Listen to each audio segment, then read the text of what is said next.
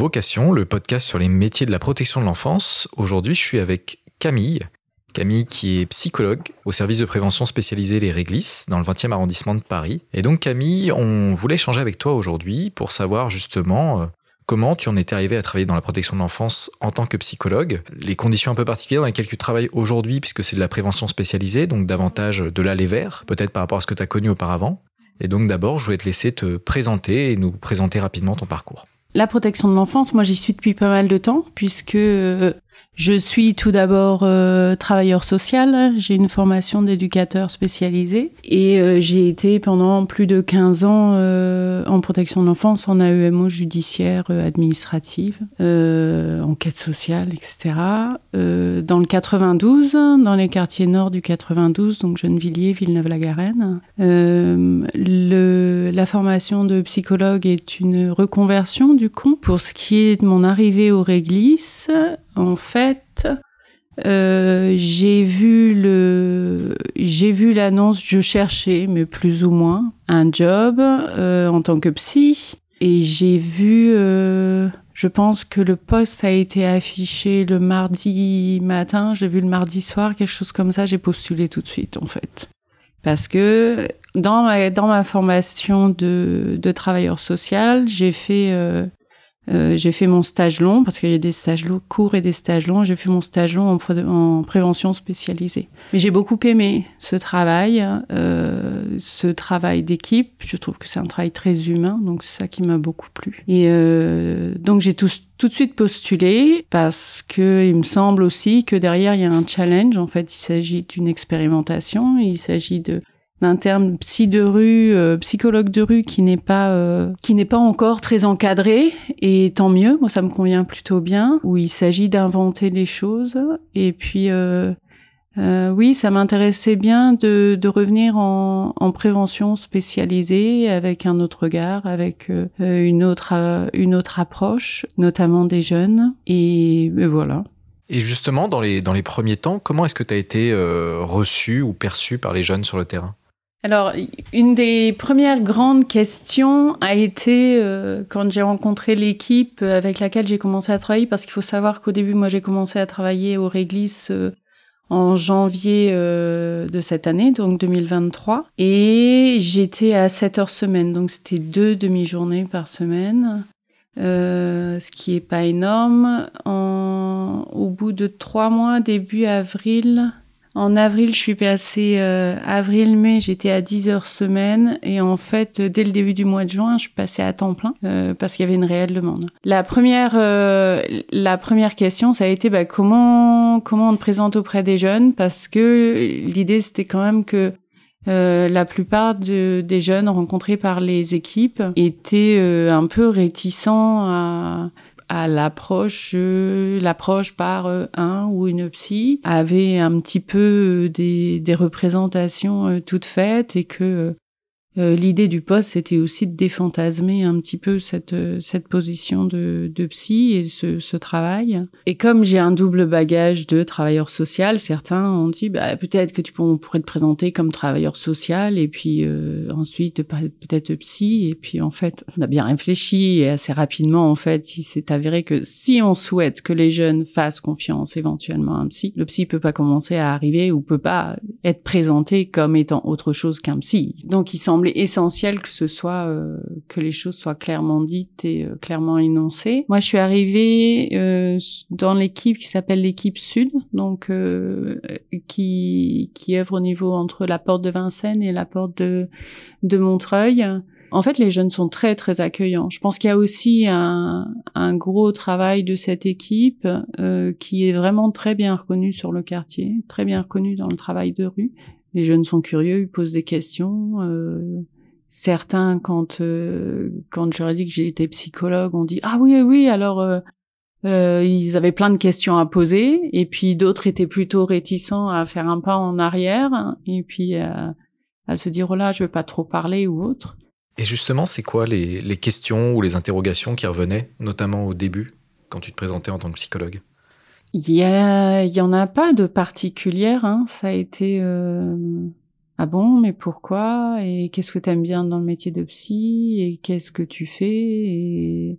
Il y, a, y a pas de y avait pas de question particulière de euh, alors il y a un certain qui disait ah ben alors je suis quoi moi alors euh, et je dis ben en fait ça se passe pas vraiment comme ça et puis euh, et puis voilà a évoqué que que le, le fait d'être psychologue c'est une c'est être formé à une écoute particulière et euh, et, et permettre l'avènement de quelqu'un de manière de manière particulière et que de manière différente et que c'était pas Enfin, que c'était pas une façon de faire unique, il y avait différentes psychologies aussi, différentes approches et que. Et aujourd'hui, comment se conjugue euh, ton travail avec celui de tes collègues euh, éducateurs spécialisés? Euh, Il y a différentes choses, c'est-à-dire que bah, moi, moi, je vais sur la rue avec eux et j'aime bien cette présence à l'extérieur. Hein.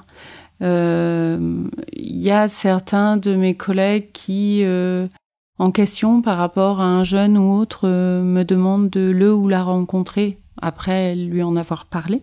Il y a des, des, collègues qui, en discussion avec euh, un jeune, lui disent bah, écoute, ça, ça me paraît une question euh, essentielle, mais moi, je suis pas trop équipée pour, euh, pour pouvoir décortiquer ça. Si tu veux, t'en discutes avec Camille. Je pense que ce serait bien que t'en discutes avec elle, que tu vois.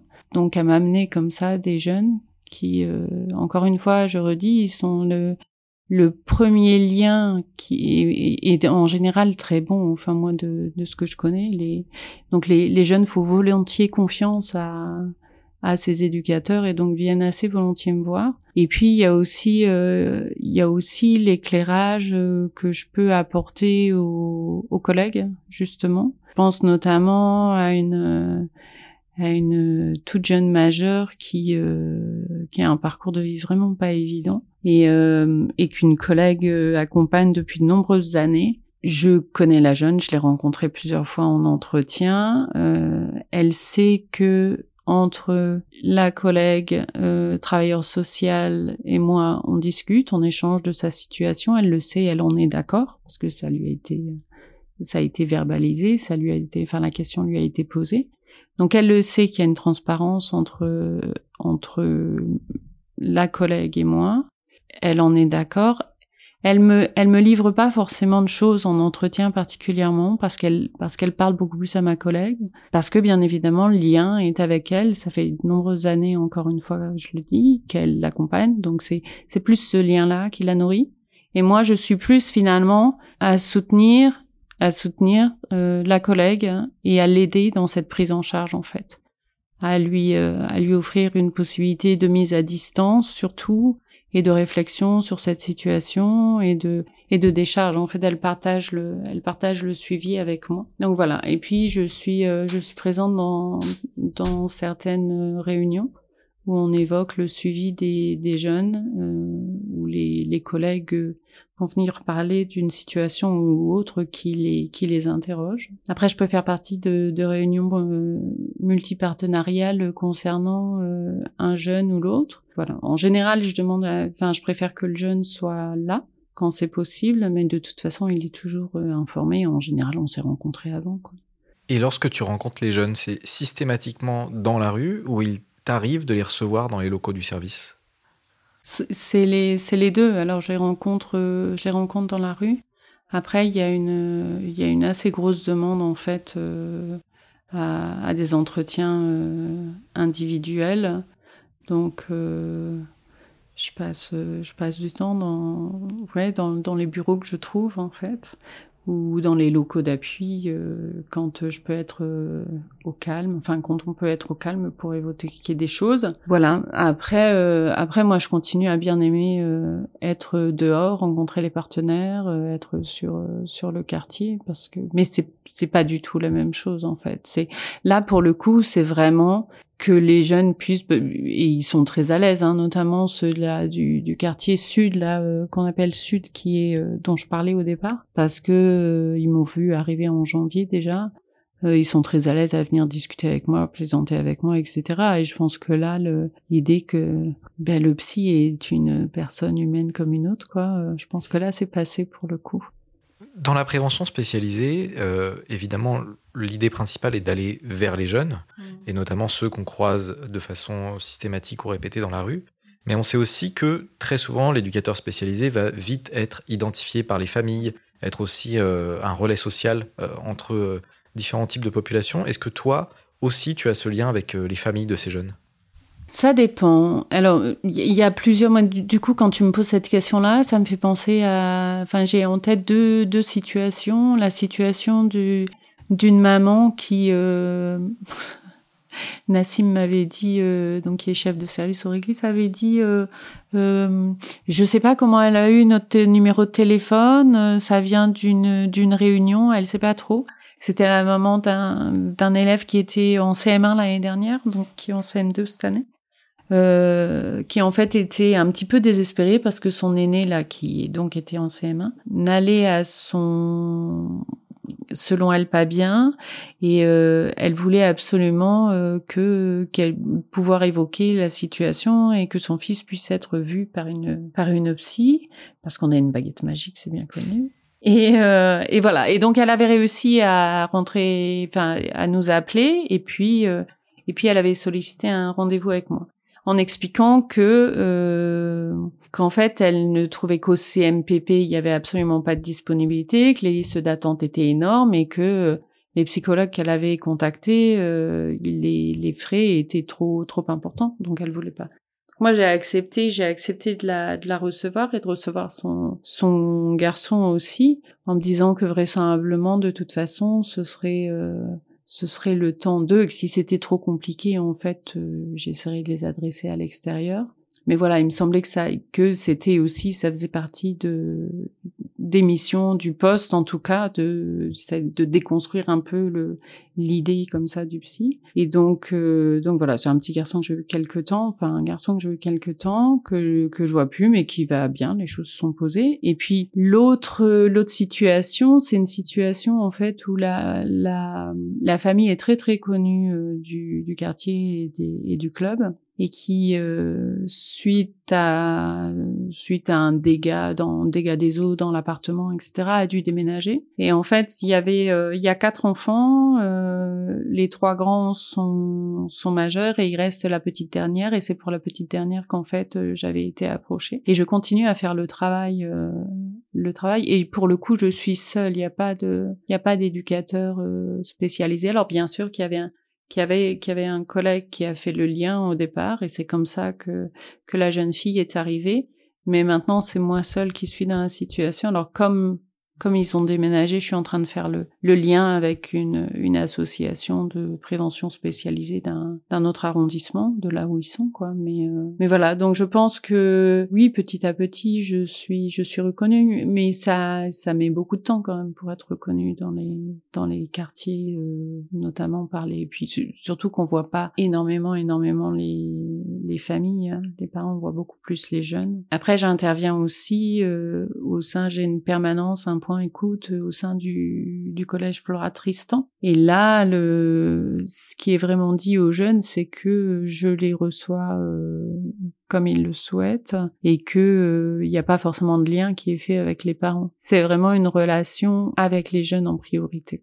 Et justement, dans cette relation avec les jeunes, est-ce que tu euh, as dû adapter euh, ta posture, ta manière euh, de travailler en tant que psychologue Est-ce que tu as aussi euh, identifié des points communs chez ces jeunes-là que tu ne voyais pas forcément chez d'autres jeunes? Voilà. Est-ce que tu peux nous parler de la façon dont tu adaptes ton travail à cette population spécifique et avec cette méthode spécifique? Oui, alors après, effectivement, ce qui est très important en, prévention spécialisée, c'est, comme tu le disais, ce, mouvement d'aller vers les jeunes et d'aller euh, à leur rencontre. Ma formation, euh, ma formation est d'orientation plutôt analytique. Donc, euh, il s'agit d'accueillir la demande et de d'identifier la demande. Et donc, bien souvent, le mouvement est inverse. En tout cas, dans la représentation basique qu'on peut avoir, c'est-à-dire que il faut qu'il y ait une demande de l'autre côté qui vienne à mon endroit. Sauf que je pense que la demande n'est pas toujours formulé en termes de demande. C'est-à-dire qu'il y a des jeunes qui vont dire ah ben je souhaiterais te rencontrer ou je souhaiterais rencontrer Camille, comment c'est possible? Et puis je pense qu'il y en a d'autres où euh, où il s'agit pour moi de faire naître une demande ou de comprendre quelle est la demande en étant présente et en étant euh, voilà juste auprès d'eux euh, donc ça, c'est vraiment une une façon différente de de travailler. Après, moi, ce que j'aime, ce que j'aime beaucoup, et là où je trouve que ça rejoint vraiment les les principes euh, les principes analytiques, c'est que en fait, il y a la la, libre adhésion, c'est-à-dire que le jeune, si à un moment donné il décide de plus venir, bah, il vient plus quoi. Après, selon la relation qu'on a avec eux, on va aller rechercher, on laisse du temps s'écouler. Enfin, en tout cas, je laisse du temps s'écouler. Je vais le rechercher mais pas toujours. En fait, ça dépend. Euh, ça peut être une petite relance, histoire de dire, euh, parce que parfois le départ ou le fait de ne plus venir, c'est aussi pour tester si le lien de mon côté existe. Et donc, de, dans ces cas-là, il s'agit pour moi aussi de dire, euh, oui, oui, je t'attends, je suis, c'est pas seulement toi, c'est moi aussi. Et ça, c'est important, je pense, pour eux aussi, quoi. De sentir aussi une curiosité et une demande. Je pense que la plupart des jeunes là, qui, la raison pour laquelle il, y a un vrai lien qui se fait avec les éducateurs et au fil du temps, c'est effectivement la confiance, mais c'est aussi de se dire, ok, ben toi, tu es d'accord pour venir vivre un peu avec moi et voir de l'intérieur euh, ce qu'il est de ce qu'il en est de ma vie et de ce que je vis réellement. Quoi. Donc à toi, je peux parler, parce que toi, tu peux comprendre. Alors que quelqu'un qui reste et qui, en fait ne fait que passer sur le, sur le quartier, ça pourrait pas coller, quoi. Et depuis que tu as commencé, est-ce que tu as vu euh, des changements s'opérer, soit chez les jeunes que tu accompagnes, soit chez tes collègues? Est-ce que euh, tu commences euh, à percevoir dans ce travail de fond des mouvements justement, soit dans la façon d'approcher ces jeunes, soit dans la façon dont ces jeunes perçoivent le service ou ta profession? Euh, je pense pas encore. Après, euh, il y a quelques quelques petites situations qui ont été euh, qui se sont débloquées, en tout cas qui ont changé. Alors, je pense que c'est c'est toujours fragile, mais euh, donc il faut faire attention, mais ne pas parler trop vite. Mais euh, il y a quelques situations là où, ça a évolué favorablement. Après, concernant les collègues, il faudrait leur demander à eux est-ce qu'ils ont une autre vision des choses, de comment faire? Moi, ce que j'ai pas mal rencontré, ce que je continue à rencontrer et dont dont je parle aux collègues, je trouve qu'il y a beaucoup de mes collègues qui ont tellement envie de faire pour les jeunes, de les accompagner, de les aider, de, enfin voilà, qui ont à cœur que ces jeunes-là aillent mieux, que ces jeunes-là s'en sortent, euh, s'en sortent et réussissent des choses parce qu'ils croient, ils croient très fort en eux et, et en leur capacité.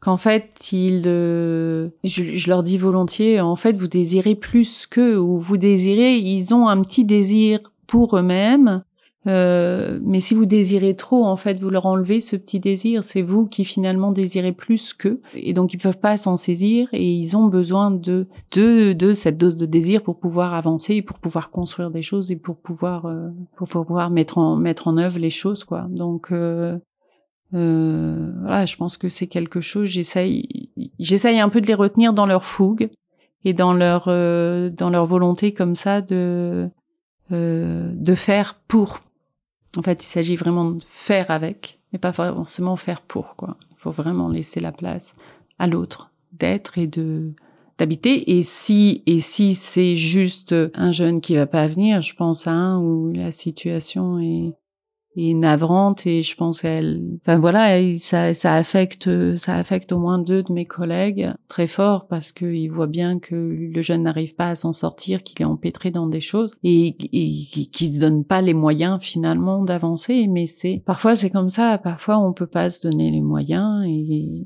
il faut euh, il faut pouvoir accompagner et accompagner ce mouvement là aussi quoi. Beaucoup de tes collègues euh, m'ont fait remarquer, enfin en tout cas ont remarqué un changement entre l'avant et l'après-Covid euh, chez ces jeunes-là, notamment du point de vue justement des, troubles d'ordre psychologique. Est-ce que toi, c'est quelque chose que tu observes aussi chez ces jeunes-là, même si tu n'as connu que la période post-Covid? Est-ce que c'est des choses qui reviennent dans leur discours ou, dont tu sens certaines rémanences? Il n'y en a pas qui m'ont parlé de la période Covid. Il y en a avec les avec le comment les quelques événements là dernièrement notamment d'attentats et de meurtres du du professeur là, il y a un ou deux jeunes qui m'a parlé de, enfin notamment toujours de cette euh, de sud là, de cette euh, de ce quartier, euh, parce que eux ont été impactés directement parce qu'ils étaient ils étaient en collège, lycée à ce moment-là et qu'ils ont été quand l'hypercachère a été attaqué. En fait, ils ont été bloqués à l'intérieur sans savoir, sans avoir plus de contact avec euh, leurs parents, sans savoir ce qui allait se passer, ce qui allait se passer pour eux, ce qui se passait réellement, etc. Donc ça plus, ils ont eu euh, plus euh, des choses comme ça où, oui, il s'agit aussi de pas de réussir à être détendu quand même par rapport à ces situations-là, mais pour eux en tout cas de les aider à pouvoir exprimer des choses. Mais non, par rapport au Covid, non, j'étais étant donné que j'étais effectivement pas là avant, que je ne connaissais pas le quartier, et le travail qui s'y faisait avant, euh, non, j'ai pas vu forcément de choses, euh, de choses euh, après, enfin de changements en tout cas. Et un autre travail euh, qu'opère de façon prioritaire le, le, service de prévention spécialisé des réglisses, c'est le travail contre les RICS, avec des projets spécifiques qui sont portés dessus. Est-ce que toi, c'est un sujet aussi qui revient beaucoup euh, dans tes dialogues avec les jeunes? Non, pour l'instant, pour l'instant, non. Encore une fois, non. Parce que il y a aussi, euh, je peux pas, je peux pas être partout, et que les, euh, il y a des réunions régulières avec des partenaires et autres hein, pour pouvoir travailler autour de ça, et que pour l'instant, moi, je ne me suis pas mis dans ces réunions-là. Enfin, j'ai pas été inclus dans ces réunions-là. Après, je sais que mes collègues travaillent, euh, surtout certains de des quartiers euh, là, des Pitons, euh, et euh, Réunion et Saint-Blaise, hein, travaillent pas mal dessus. Mais moi, pour l'instant, je suis pas, je suis pas là-dedans. Et je vois beaucoup plus. Non, en fait, je vois des, des, des jeunes d'un peu partout là, donc non. J'allais dire, je vois plutôt des jeunes de Sud, mais non, c'est c'est des jeunes d'un peu partout que je vois. Mais euh, non, on n'évoque pas ça. De toute façon, en plus, en règle générale, quand les jeunes viennent me voir, ils viennent vraiment intrinsèquement me parler d'eux et de ce qu'ils vivent. Donc vraiment de quelque chose de la sphère de l'intime et, et puis trop, pas trop en fait de ces relations avec les avec les pères. La plupart des jeunes qui viennent se confier à toi, c'est des jeunes qui n'avaient jusqu'alors jamais eu de contact avec un psychologue ou la psychologie en général Oui, en général, oui. Et notamment parce que euh, parce qu'il y a cette euh, peur de euh, il va me lire dans la tête, il va oui de la crainte de de la crainte liée à la méconnaissance à la méconnaissance du travail. Et, je pense il y a des il y a certains jeunes que j'ai accompagnés dans leur projet professionnel hein, simplement. C'est juste que l'approche est un peu différente. Et, euh, et ma lecture de l'accompagnement est différente. Enfin voilà, et je pense que ceux-là notamment peuvent se dire ah oui c'est différent en fait, euh, mais et à la fois euh, ça peut être la même chose que ce que j'ai vécu aussi, c'est-à-dire que je peux je peux faire alors pas pareil, mais je peux faire aussi un accompagnement. Euh, J'essaye toujours aussi de, de mettre une certaine une certaine limite à ce que je fais ou à ce que je fais pas. Mais j'ai fait des accompagnements. Je suis allée avec une jeune au CIO. Euh, j'ai fait des choses comme ça, quoi. Ce qui a permis une autre ouverture, ce qui a permis une, autre discussion derrière. Après, éventuellement avec une, une, une référence à un, à un, travailleur social, à un collègue derrière pour pouvoir travailler de, de pair ou pas. Ça dépend. Et il y a une anecdote en particulier qui t'aura marqué durant ces premiers mois d'accompagnement euh, sur le terrain? Non, c'est plus. Euh, enfin, je, suis euh, toujours marquée, mais c'est ce que j'avais écrit un petit peu dans, dans, dans la présentation là que j'avais fait du, du travail que j'ai fait jusqu'ici. C'est plus j'ai été j'ai été vraiment surprise de de l'accueil très agréable, très. Euh... les jeunes m'ont vraiment accueilli tous euh, de manière, euh... oui, bien sûr, poli. Les mots qui me viennent, c'est poli, courtoise, oui, euh... et puis pour la plupart curieux. Euh, bien sûr, beaucoup sur la réticence, sur la réserve, et ils observent de l'extérieur avant de venir. Ce que je trouve assez extraordinaire dans ce dans ce travail, c'est aussi euh, c'est aussi la vie, cette énergie qu'ont ces face à à une situation qui sont pas faciles et pas seulement des situations familiales hein, c'est situations euh, familiales ou de quartier ou autres mais c'est situations aussi euh, euh, l'adolescence est un temps qui est pas facile où il y a pas mal de pression et euh, et dans dans les quartiers il y a des pressions encore plus importante. Enfin, le le l'appartenance au quartier est très particulière et, et presque comme un emprisonnement en fait, euh, euh, il n'est pas forcément facile d'en partir et pas seulement parce qu'on parce que soit en tant qu'individu on n'a pas envie d'en partir, mais c'est parce qu'il y a presque un euh, un coup au fait d'en partir. Et c'est pas anodin hormis la jalousie que peuvent éprouver les autres et faire ressentir et autres. Il y a aussi euh, le fait de trahir un peu le, le quartier quand on s'en éloigne et qui est oui, qui est pas évident. Et euh, et ce ce poids de du regard de tous en plus avec les différents réseaux aujourd'hui dans lesquels ils sont facilement emmêlés, empêtrés, euh, voilà. Et puis très peu protégés en fait par les adultes qui les entourent, mais parce que parce que méconnaissant les, les effets de, délétères de ces réseaux parce que les maîtrisant pas trop non plus. Mais je trouve qu'il y a une enfin, il y a une vraie il y a une vraie force il y a une vraie énergie euh, qui nous qui nous reste à canaliser à, à, aider en tout cas à émerger d'une bonne manière. Comme tu l'as dit euh, depuis le début il y, a, il y a un peu la conjonction de deux choses qui est importante dans ton approche et celui de la prévention spécialisée en général c'est la construction d'un lien de confiance dans le temps. Et aussi une connaissance assez fine du quartier, des mécanismes, des réseaux, de ce qui s'y joue aussi en termes d'enjeux. Mm. Est-ce que tu penses que sans cette première expérience en prévention spécialisée, tu serais parvenu à faire ce travail ou est-ce que pour toi c'était indispensable? Euh, je me suis parfois posé la question de pas seulement pas seulement la première expérience en prévention, mais aussi le fait que j'ai été travailleur social pendant pas mal de temps. Donc il y a des choses euh, en plus en protection de l'enfance et en plus dans le judiciaire. Donc il y a pas mal de choses où euh, quand les jeunes me parlent de de situations ou de de placements éventuels ou de suivi avec un, un travailleur social, en fait assez rapidement je peux comprendre ce qui s'est passé, ce qui s'est joué et ce qui comment les choses ont pu être être vécues. Je pense que c'est un atout le fait d'avoir travaillé aussi dans des quartiers qui sont pas forcément, euh, enfin dans les quartiers, c'est les quartiers les plus pauvres hein, du 92, Villeneuve et, et Gennevilliers. Du coup, je connais aussi de, l'intérieur euh, ce que peuvent vivre ces jeunes. En tout cas, je peux l'imaginer de ce que peuvent vivre euh, ces jeunes un petit peu, de ce à quoi ils sont confrontés euh, et, du, du, milieu familial. Parce qu'en en AEMO euh, judiciaire, moi, j'allais beaucoup à domicile.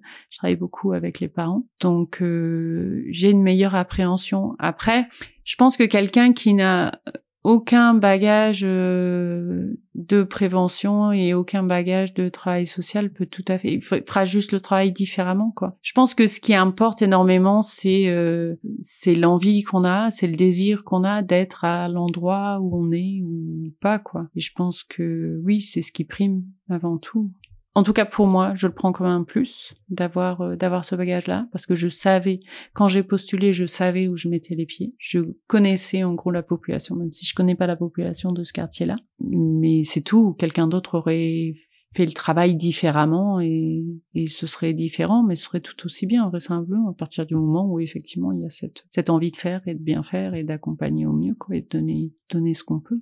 C'est une expérience que tu conseillerais à tes collègues psychologues? Il n'y a pas beaucoup de place, donc non, je le conseille, conseillerais pas comme ça. Euh, je la garde pour moi. euh, oui, après, après, il faut accepter d'être à la marge. Hein. Il faut accepter de.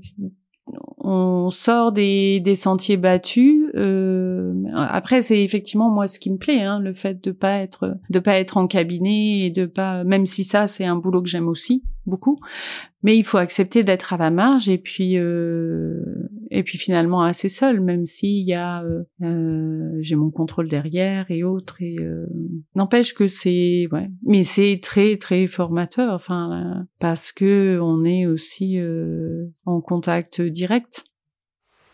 La question que je voulais te poser, c'était de savoir aussi, d'un point de vue émotionnel, relationnel, étant donné que tu es dans une relation de long terme avec certains de ces jeunes, et parfois assez intime aussi dans ce, ce qu'ils te racontent en tout cas, comment euh, mettre une barrière entre euh, le professionnel et le personnel qui est toujours un enjeu dans le cadre du travail social, mais peut-être euh, encore davantage dans le travail de psychologue.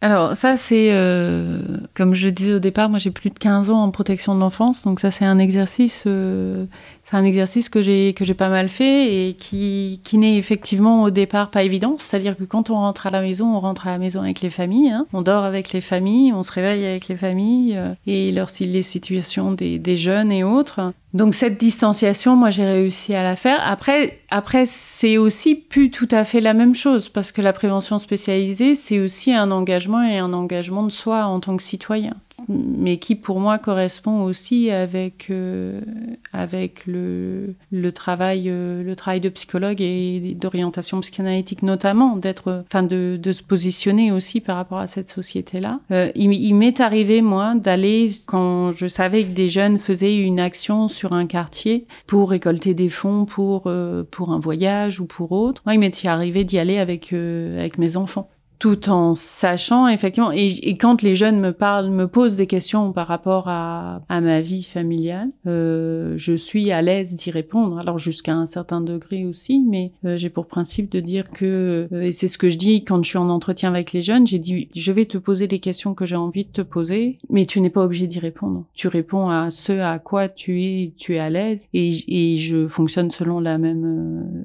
selon le, le même principe, c'est-à-dire que les jeunes peuvent me poser toutes les questions qu'ils veulent. Après, certaines j'y répondrai, certaines j'y répondrai pas. Je j'essaye de protéger au maximum. Enfin non, c'est pas que j'essaye de protéger, c'est-à-dire que je délimite aussi parce que c'est c'est aussi ce qui est très important. À mon sens, pour que l'accompagnement soit de qualité, il faut que le cadre soit très clair. Donc il faut que euh, il y ait une limite qui soit aussi très claire. Je ne réponds pas au téléphone le soir. Je ne suis pas disponible le soir. Le soir, je suis avec ma famille. C'est-à-dire qu'à partir du moment où je rentre chez moi, je suis euh, je suis chez moi et je pose mes je pose mon manteau de psy à l'extérieur quoi. Je suis euh, je suis maman, je suis je suis je suis femme, voilà, c'est tout.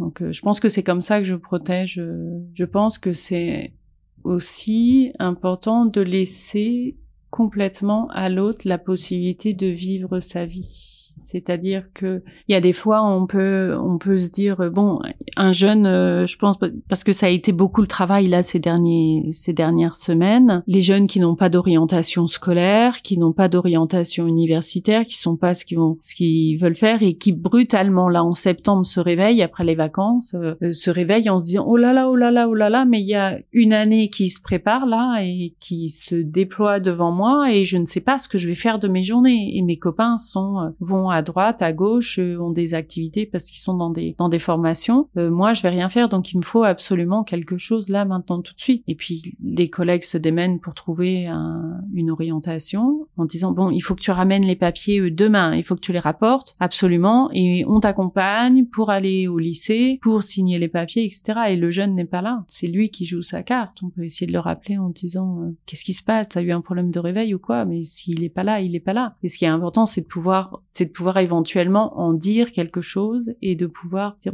voilà, il y a des moments où même si ça paraît une urgence, en fait, il y a un autre mouvement psychique qui est différent et qui et qui se fait. Donc, euh, euh, je sais que ma euh, la chef de service avec laquelle je bossais en protection de l'enfance, volontiers disait, quand une urgence apparaissait le vendredi après-midi, qu'un père de famille disait, je me souviens d'une situation, un père de famille disait, ah non, mais ma fille, je veux pas qu'elle rentre là, je la garde pas ce week-end, etc. C'est le vendredi, euh, trouver un lieu de placement, etc.